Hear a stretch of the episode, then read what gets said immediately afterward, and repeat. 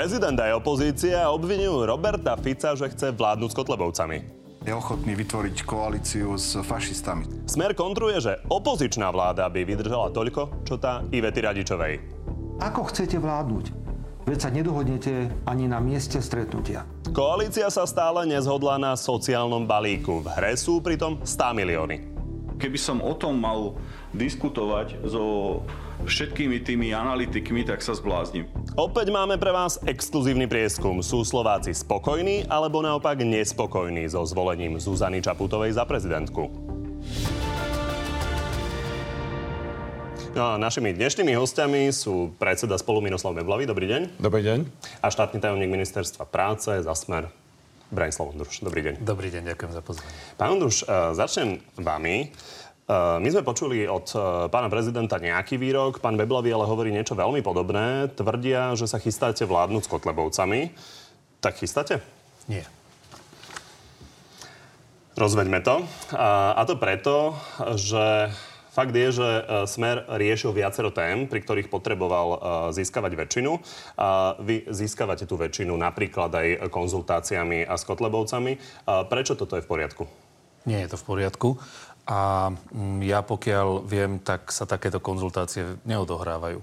Ja som sa napríklad potom, keď sa hovorilo po schválení ústavného zákona, že sme si dohadovali alebo konzultovali e, hlasy Kotlebovcov, pýtal som sa, či takéto rokovanie sa uskutočnili. Zaregistroval som, že aj e, Marian Kotleba e, existenciu takýchto rozhovor, rozhovorov poprela a takisto aj naši poslanci mi povedali, že k takýmto rozhovorom nedošlo. Pamätáte si, že Robert Fico ďakoval Kotlebovcom za e, ich hlasy pri schvalovaní uh-huh. ústavného zákona o dôchodkovom strope?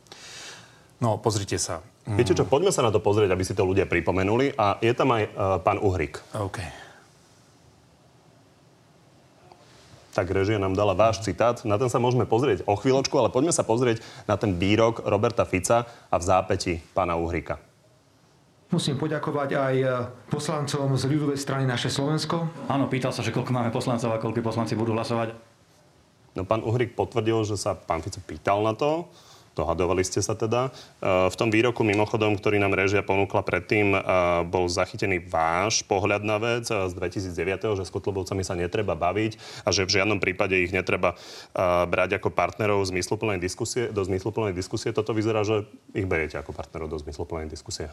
Ak sa naozaj také niečo stalo, tak to určite bola chyba a nebol to správny postup.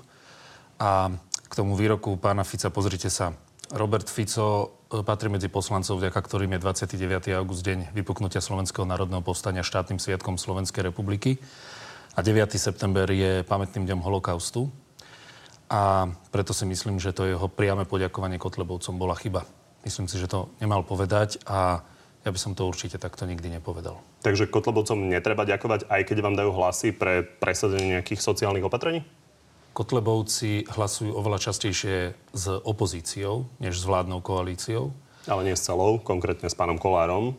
Ale určite, e, viete čo, keby som len tak namatkovo pozrel, tak nájdem určite vyše 100 rovnakých spoločných hlasovaní, napríklad tuto pána Beblavého a Kotlebovcov proti návrhom vládnej koalície pretože Kotlebovci hlasujú takmer stále s opozíciou proti návrhom vládnej koalície. Tak, to uznáte, že to... asi trošku iná situácia nezahlasovať za návrh vládnej koalície. Nie. Nechajme pána situ... Beblavého, aby nebol tak dlho ticho. Hmm. A potom uh, samozrejme prejdeme opäť na vás, pán Beblavý. Pán Ondruš tvrdí, že hlasujete s Kotlebovcami. Mne sa páčilo, keď pán Ondruš na začiatku hovoril priamo a povedal, že tie rokovania boli chyba, tie rozhovory boli chyba, lebo to určite, ja by som nazval ešte horšie ako chybu, ale veľmi si cením, lebo nie je ľahké proti vlastnému predsedovi toto povedať.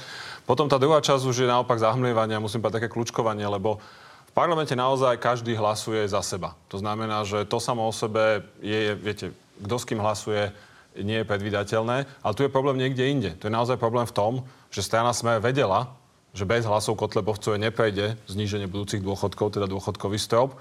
A ako sme sa aj dozvedeli, sa rozprávali o tom s nimi a dohadovali sa, či si tie hlasy počítajú. Zároveň tam bolo to poďakovanie, ktoré bolo spomenuté. To znamená, bol tam jasný signál toho, že hrádza to, čo my napríklad nerobíme, že nikdy nehlasujeme za návrhy Kotlebovcov, v ničom s nimi nespolupracujeme, nekomunikujeme s nimi, nepočítame s nimi do žiadnej formy spolupráce, to sa tu rozpada. Konec koncov, ten signál tam bol ešte jeden, ktorý ste nespomenuli, a to je, že ministerka vnútra, čo je vo vzťahu k extrémistom najdôležitejšia ministerka, prijala Kotlebovcov a riešila s nimi nejaký symbolický problém, aby tiež dala tak signál, že oni sa z nepriateľných stávajú priateľným. To znamená, tu máme sériu signálov. Ja neviem, či je to dohoda vnútri strany sme, či o tom máte spor, to viete povedať len vy, pán Ondruš, ale je tu silný signál signál pána Fica, pani Sakovej o tom, že Kotlebovci sa stávajú priateľným partnerom, či do vlády, či do podpory menšinovej vlády, to ja naozaj neviem, ale tá hrádza proti extrémizmu už zjavne neexistuje. Dobre, takže ešte raz, aby to bolo jasné. Politika nie je žiadna cestná doprava, takže tam sa používajú signály. V tomto prípade opakujem ešte raz, Smer celkom určite sa nepripravuje na spoločnú vládu s e, extrémistami, s, na, s nacistami z Kotlebovej strany. A takéto niečo je pre sociálno-demokratickú stranu jednoducho absolútne nemysliteľné. Pán Beblavý, je korektné hovoriť, že je to inak, pokiaľ sa aj pán Pellegrini a napríklad aj túto pán Ondruš pred vami vymedzil k tomu, že to tak určite nebude? Tak viete, keby som mal brať vážne reči predstaviteľov Smeru, tak Robert Fico už dávno nie je v politike napríklad a mohol by som takto citovať iné ich zásadné vyhlásenia z minulosti, ktoré sa naplnili. Pre mňa sú podstatné skutky a tie veci, ktoré sú politicky relevantné. A zároveň chcem povedať, že predsedom strany Smer sociálna je Robert Fico. Ani nie Peter Pellegrini a pri všetkej ani nie pán Ondruš. A zároveň pri tom hlasovaní s Kotlebovcami v parlamente pri dôchodkom stave, pri tom rokovaní o tom poslanecký klub Smeru musel byť informovaný, že sa takéto veci dejú. Konec my sme o tom vedeli, ktorí sme tam sedeli z opozície, sa to v parlamente hovorilo. Takže Podstatné v dobrom teraz nie je, čo povie jeden z nižšie podstavených predstaviteľov strany v televízii, dokonca čo povie ani pán Pelegrini ešte dneska. Podstatné je to, kam tá strana smeruje a hlavne podstatné je to, že povedzme si otvorene, prečo to Robertovi Ficovi a, a povedzme aj pánovi Kaliňákovi na tom záleží. No oni za žiadnych okolností nemôžu pripustiť zmenu vlády a zároveň už dnes vedia, že, že s touto koalíciou už vládu nezostavia. Preto oni hľadajú cesty, či je to ku Kolárovcom, či je to ku Kotlebovcom, aby mali pre budúcu vládu podmienky na to, aby prežili, aby si zachovali svoju beztrestnosť a svoju imunitu. To je, o tom to je. Pán Ondruš, môžete reagovať. A záverečnú otázku, ale k tomu, aby sme sa stále nebavili len o, o Kotlebovcoch. V prípade, že by to nebolo tak, ako vy hovoríte, teda, že odmietate tú koalíciu, v prípade, že by sa udiala v 2020, tak vy odídete zo Smeru? Uh, pozrite sa, uh, to by nebol Smer. Ak by, ak by nejak, nejaká, neviem čo, nejaké torzo alebo niekto proste vstupoval, tak, tak proste to by nebol Smer. Ale ja môžem opakovať, ale ja, ja, ja nepoznám dnes jedného člena Smeru, vrátane Roberta Fica, jedného člena stren, Smeru, vrátane Roberta Fica, ktorý by chcel ísť do koalície, ktorý by vôbec uvažoval alebo pripúšťal spoločnú koalíciu s Kotlebovcami. Myslím to smrteľne vážne a úprimne povedané, všetky takéto špekulácie, ja tomu rozumiem z pozície opozičného politika, ale všetky tieto špekulácie sú reálne prázdne reči, nemajú žiadny obsah. No, vy sa zjavne vyjadrujete radi úplne jednoznačne, takže vy by ste v takejto koalícii neboli. Úplne jednoznačne hovorím, že smer v takejto koalícii nebude. A s vami určite nie. Nebude tam smer. Poďme sa pozrieť na alternatívu teoretickú. Uh, jednu z tých, ktoré spomína Robert Fico, nahral konkrétne video o vás, tak sa pozrime, poďme na to pozrieť. To si vážne myslíte, že v takejto zostave vydržíte dlhšie ako vláda Ivety Radičovej? Nemá Robert Fico pravdu? Keď sa pozrieme na to, eh, ako vyzerá aktuálny fokus, tak by sa to poskladalo na 6 koalíciu, aby ste vedeli vládnuť spoločne. Vidíme, že v tom prípade by ste mali 86 hlasov. Eh, PS spolu, SAS, Smerodina, obyčajní ľudia, KDH, to nie sú veľmi kompatibilné strany. Nemá Robert Fico pravdu? Tak, ja by som povedal, on má vládu len z troch strán a sú ešte rozhadanejšie, ako bola tá Radičovej. Len majú jednu vládu, nie, samozrejme, tak tam sa vypovedávala koaličná zmluva, tam sa robili všetky tieto hádky, hej a podobné veci. Jediný rozdiel tam je medzi Radičovej vládou a Ficovou, alebo teda Pelegrini súčasnou vládou je, že týchto držia pokope peniaze a imunita, čo tú vládu nedržalo pokope a preto sa rozpadla. Preto ak chceme slušnú vládu a vládu, ktorá vydrží, tak musíme nájsť lepší a iný lep. My s Progresným Slovenskom sme ten lep našli, spojili sme sa, spolupracujeme a chceme preto získať čo najväčšiu podporu, pretože veríme, že potom to aj tú vládu udrží pokope. Pokiaľ ide o to poučenie z Rajčovej vlády, ja verím, že aj pán Sulik sa poučil, že čokoľvek si myslel, že tým vtedy získa, tak všetko stratil. Takže ja si myslím, že na druhýkrát bude aj on mudrejší a uvažlivejší, ako bol v tej prvej vláde. Pán Druž, môžete reagovať, ale predsa ešte doplňujúca otázka. Vy si viete predstaviť, že toto by e, bolo pokope e, a vládlo 4 roky, 6 strán? Podľa mňa dnešné prieskumy sú 9 mesiacov pred voľbami. Pred 6 mesiacmi my sme boli na hrane parlamentu, progresívne Slovensko bolo na hrane parlamentu. Dnes sme boli v jednom prieskume druhá najsilnejšia sila, najsilnejšia opozičná sila spoločne. Prichádza prezident, ja si myslím, že tie čísla sa úplne zmenia, hovoria to aj analytici, aj politici, takže vôbec nezostavíme vládu z dnešných prieskumov. Moja robota, ak to ľudia platia, je predstaviť im šancu, že toto bude úplne inak. A tá šanca tu veľká je, pretože smer je slabý a ľudia chcú zmenu. Priznávate, že táto koalícia by bola pomerne komplikovaná? Ja si myslím, že povinnosťou politikov je urobiť schopnú vládu. Možno tu by som chcel, lebo tu všetci riešia, či sa vláda udrží. A však konec koncov, ako pán Ondruš určite Pána Ondruša povie... sme tlačili do toho, aby nám povedal, že či by odišiel zo Smeru v prípade, že by uh, sa vládlo s Kotlebovcami, tak ja len rovnako sa zdvihnúť, pýtame vás. Ja len chcem zdvihnúť laťku. Ja teraz ju nebudem znižovať, zdvih- zdvihnúť, lebo tak ako pri tejto vláde ona vydrží napriek všetkým hádkam, lebo ju drží pokope ten lep peňazí, tak e, pri tej ďalšej vláde podľa mňa to je vláda poslednej šance. Lebo ak sa tam nepodarí zmeniť pomery na Slovensku, tak už potom neviem, kto tu bude vládnuť, či to bude pán Kotleba alebo nejaký úplne nový populista. A tá vláda poslednej šance musí nielen prežiť, to je strašne slabá ambícia, ona musí naozaj tu pomery dosť významne zmeniť. Zároveň, čo ja si pamätám aj zo slovenskej histórie, že keď je silný program a silná ambícia, silný lep, tak ako bol povedzme za prvej Zurindovej vlády, keď bol myslím, že 11 strán vo vláde, ak si to pamätám správne, a vydržala, a nielenže vydržala, dostala nás do Európskej únie prvá vláda Mikuláša Zurindu. To znamená, že podľa mňa treba nastaviť to, čo nás spája, to, čo je kľúčové a potom si myslím, že aj zložitá koalícia môže vyhrať. Ale opakujem, našou úlohou je, aby tá koalícia bola čo najmenšia a aby nej my sme boli čo najsilnejší. Pána Ondruša ste pobavili? No áno, tak ak má byť toto vláda poslednej šance, tak v tom prípade sme ako Slovensko v Keli. Tak vy už ste svoju šancu mali 12 rokov, pán Ondruš, tak teraz myslím si, že už vieme, kde sme s vami. Dokončím, dokončím, pán Beblavi. Uh, ale, ale v, jednej, v jednej veci s vami súhlasím. Prichádza ešte strana uh, Andreja Kisku.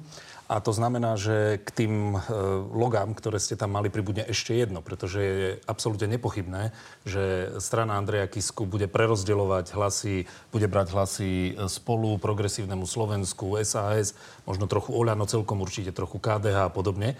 Takže reálne tá koalícia, aby vôbec teda bola, mo, bolo možné ju vytvoriť, bude mať ešte ďalšiu stranu. A ja som nechcel v tej predošlej časti, lebo teda sme vedeli, že, že, to, že to video tam bude, teda to vyjadrenie predsedu Fica, o tom hovoriť, ale presne, presne v tomto spočíva e, to fabulovanie o našej možnej spolupráci s Kotlebovcami. Jednoducho, tieto strany nemôžu hovoriť o tom, čo nás čaká v prípade, že oni pôjdu k vládnej moci, pretože e, na základe skúseností, ktoré tu máme, je úplne jasné, že takáto koalícia sa skutočne nedohodne ani len na mieste, kde sa má zísť koaličná rada. A viete, zatiaľ čo e, pán Beblavý ako zvyčajne rád fabuluje a rozpráva teda fabulácie o druhých, tak tú skúsenosť e, s tým, ako vládna koalícia tvorená týmito politickými stránami môže fungovať, či skôr nemôže fungovať, tu máme úplne reálnu. Pán Beblavý, môžete reagovať, ale možno ešte doplňujúcu otázku. E, Pán Ondruš spomenul pána Kisku. Vy máte progresívne Slovensko ako partnera. Pán Truban povedal, že on by vedel si predstaviť, že by bol premiérom. Pán Kiska, ktorý sa možno ku vám pripojí do nejakej koalície, tak tiež by možno chcel byť premiérom. Vy ste predseda spolu, čiže tiež by ste asi predpokladám chceli byť premiérom. Vy máte vlastne v takomto spojenectve troch kandidátov na premiéra? To nie je trošku bizarné?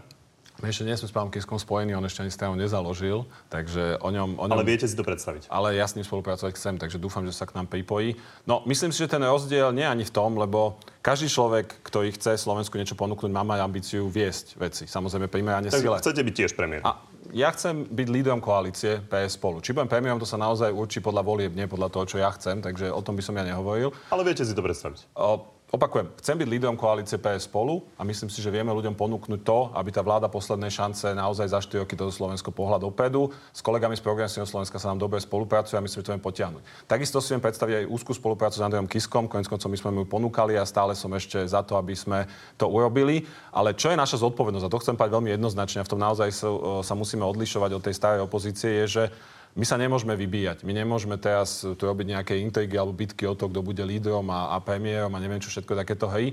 My sa musíme dohodnúť, ako to bude vyzerať, či to bude súťaž, či to bude dohoda. Musíme byť zodpovední a potom, potom to vyriešime. Určite traumatizovať populáciu tým, že teraz sa tu budeme baviť o tom, kto všetko chce byť premiérom, do toho ja nepôjdem. Viete, ja verím iba jedinej istote v tom ďalšom volebnom období, že bude to ďalšie volebné obdobie, v ktorom pán Beblavý odíde z ďalšej politickej strany a založí prípadne ďalšiu politickú stranu. Lebo e, keď sa bavíme o tej vládnej koalícii e, radičovej teda vlády, tak tam bol pán Beblavý za inú politickú stranu, Dobre, krátka reakcia. teraz Pán Ondruš, ďakujem, že ste to otvorili, lebo ono, to je práve ten rozdiel medzi nami dvoma. Ja som nebol doteraz osobný. Vy ste na trojnásobnú otázku moderátora, či by ste odišli zo Smeru, keby sme kolaborovali s Kotlebovcami, ani raz neodpovedali priamo.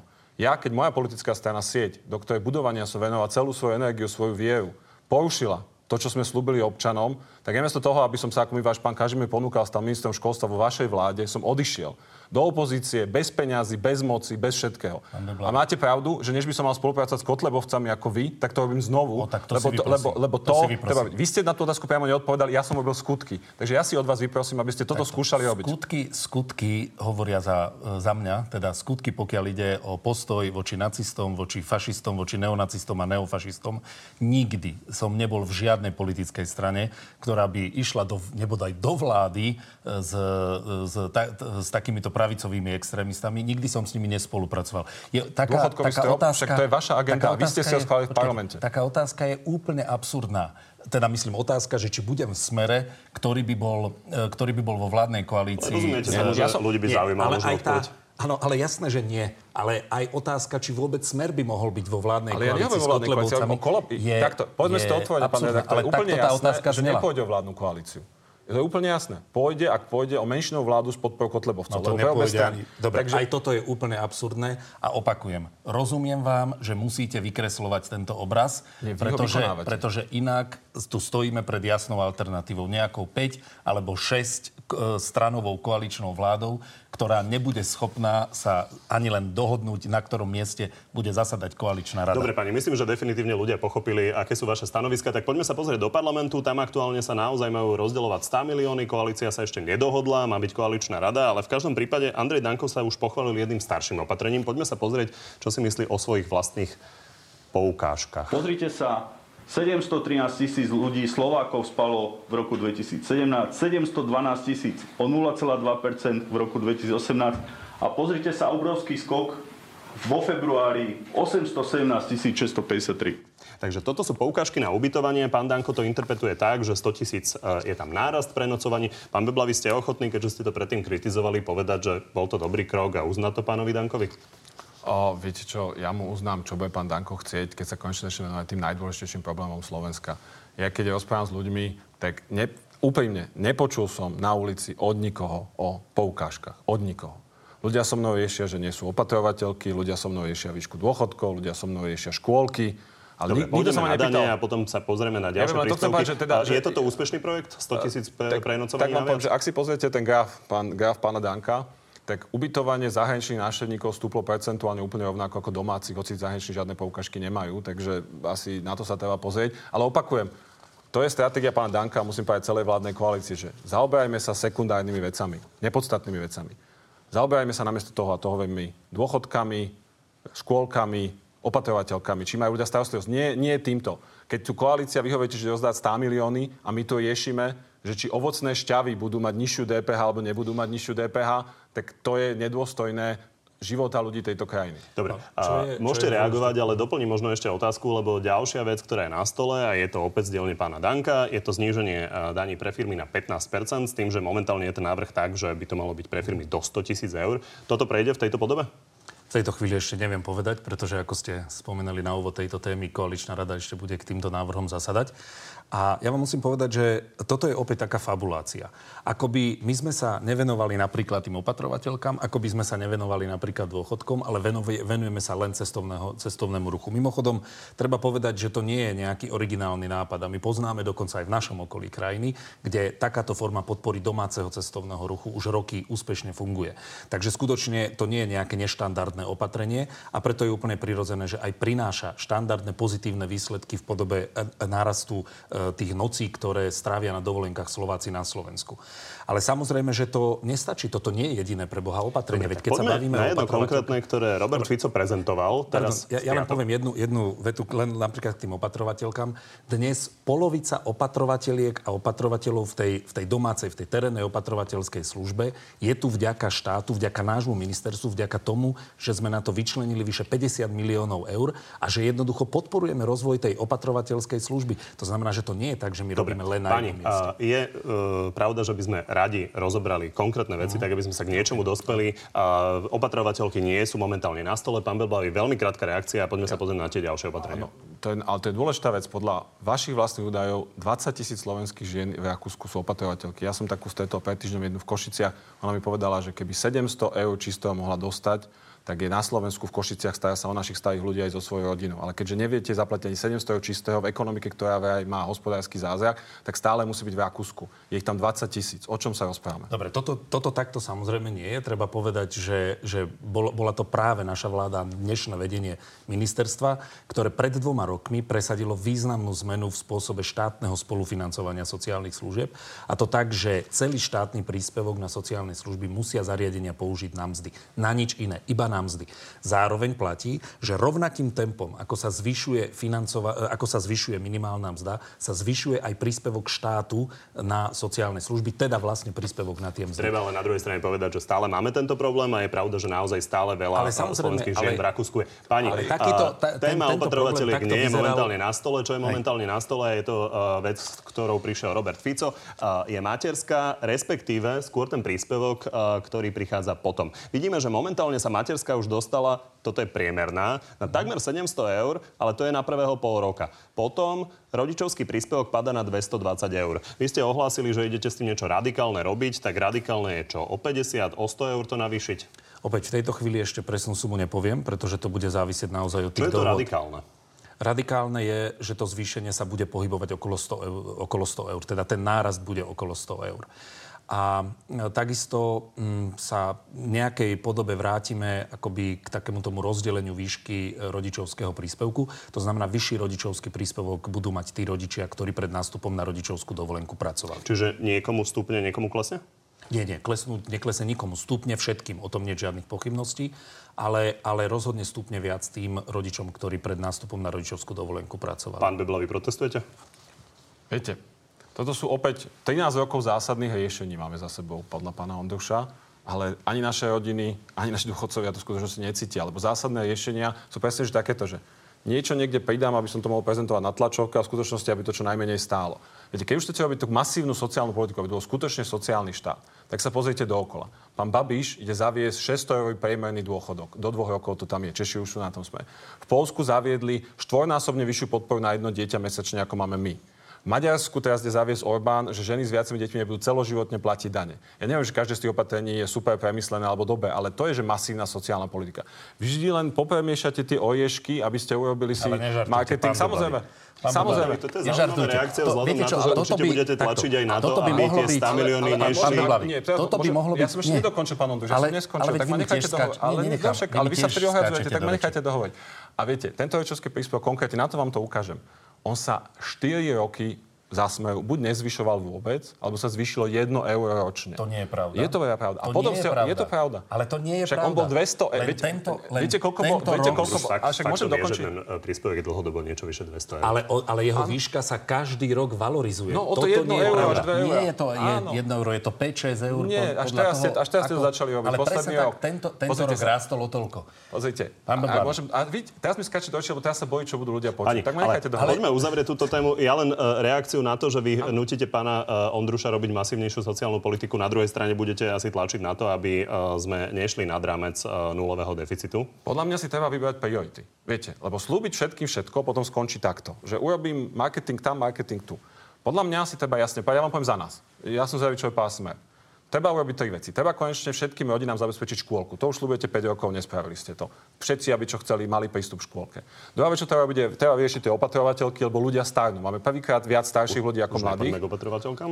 Ja viem, ja len... Som Tretia vec? A tretia vec je, čo podľa mňa treba urobiť, je naozaj uh, vyriešiť otázku dôchodcov, najmä vo vzťahu k výške dôchodcov pre tých starších. A tam musím uznať, a to je jediné, aby sme, viete, aby sme bol negatívni, tam ste vy významný posun urobili, ale ešte sme ďaleko od toho, kde by sme mali byť. Takže tam, aby som aj kredit dal niekedy. Krátka reakcia. Áno, e, toto všetko by znelo veľmi dôveryhodne, keby to nehovoril bývalý štátny tajomník ministerstva práce, sociálnych vecí a rodiny. Ja mám pocit, že vy ste pána ktorého- Beblavého dali do jedného vreca s netvormi typu pána Kaníka. Mám pocit, že toto sú vaše výroky pretože- spred, preto- spred pár rokov. Pretože, reálne, pretože reálny výsledok pôsobenia pána Beblavého na ministerstve boli napríklad ochudobnení invalidní dôchodcovia. Reálny výsledok bolo, že opatrovateľky či opatrovatelia mali asi polovičné mzdy, ako majú v súčasnosti. Reálny výsledok je, že štát e, takýmto spôsobom nepodporuje podporoval nárast počtu opatrovateľov, opatrovateľiek. Realita je, že taký e, rodičovský príspevok, aký, aký my teraz ideme navrhnúť, v tom čase vôbec nebol a tak ďalej, a tak ďalej. Viete, e, ja rozumiem tomu, veď aj ja som bol chvíľu opozičný poslanec a ja rozumiem tomu, že ako opozičnému poslancovi sa pánovi Beblavému veľmi dobre rozdáva. Ale e, tu treba porovnávať slova s činmi a vy ste sám povedali, že za vás hovoria činy. Takže skutočne za vás hovoria činy, keď ste spolu s Kaníkom riadili ministerstvo práce sociálnych vecí a skutočne to vtedy bolo vidieť, aké činy a aké výsledky v sociálnej oblasti ste mali a akými ste sa mohli prezentovať. Chcete to reagovať? zdecimovanie prvého Ak- ak dôchodkového veľmi- piliera. Ak môžem veľmi stručne. Potom ideme na exkluzívny prieskum. dobre, tak poďme na ten exkluzívny prieskum a predsa len jednu vetu. Pán Ondruš, není vám hamba, že po 15 rokoch vyťahujete niečo, navyše ešte aj klamete, ale není vám hamba, že po 15 rokoch, čo ja som 8 rokov v parlamente presadil x zákonov, nič z toho nepoviete, vyťahujete niečo, čo je veľmi dávno a ešte aj klamete o tom. Není vám to hamba? No počkajte, Potom, ale čo ste vy- 13 rokov pri moci robili ste tie zásadné opatrenia, ktoré Slovensko Pán priviedli. Beblavý, My chceme zmenu ja sa za urobiť naše naozaj. opatrenia nehambím a o nich aj hovorím. Ale, ale vy ste povedali... e, Vy, vy Ja som hovoríte, priority. Áno, Ja, ja, som, ja som povedal, o že nevieme robiť všetko, Nie, nie, nie. nevieme slúbiť všetkým všetko.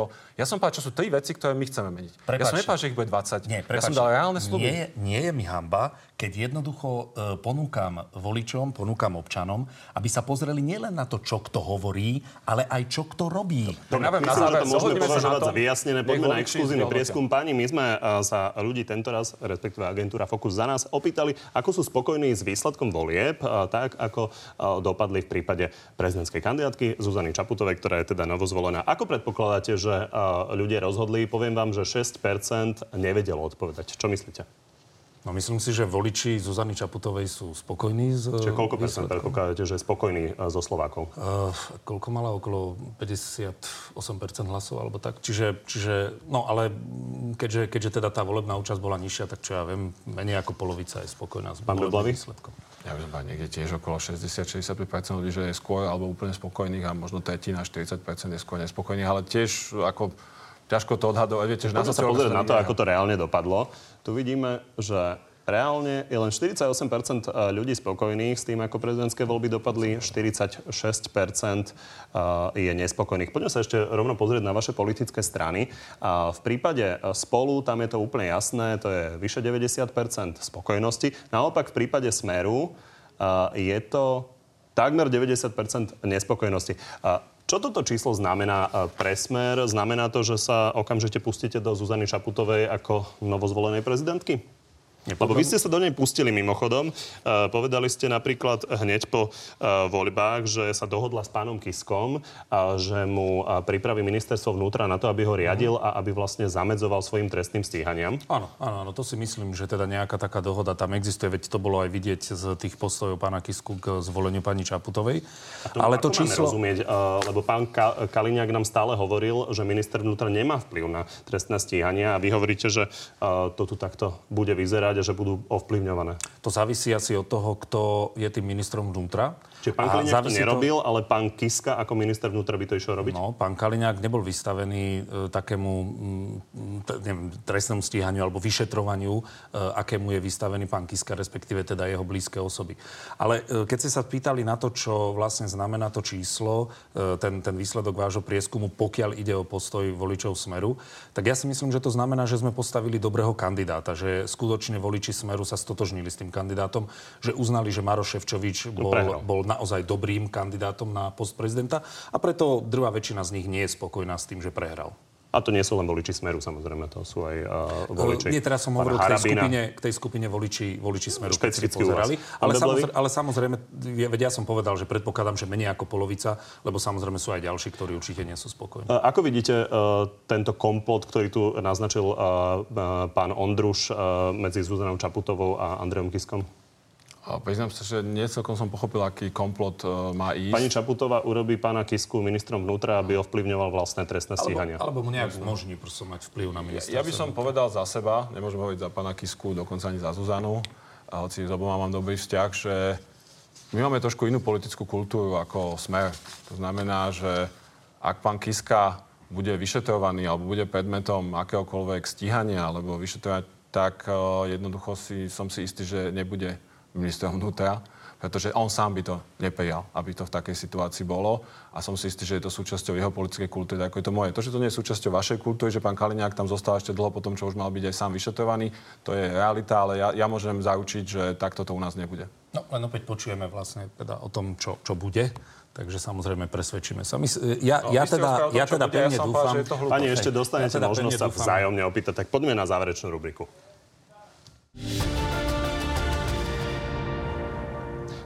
Kto chce začať? Pravidla sú jasné. Jedna krátka otázka, 30 sekúnd na odpoveď. Pán Ondruš?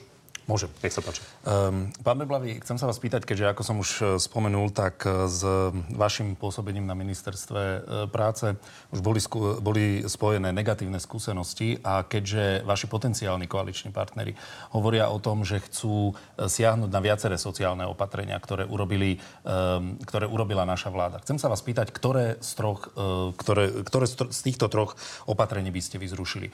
Obedy zadarmo na, e, v poslednom ročíku materskej a na základných školách, e, cestovanie zadarmo pre študentov a dôchodcov, alebo e, po, po, ponechanie a zvyšovanie vianočného príspevku pre dôchodcov?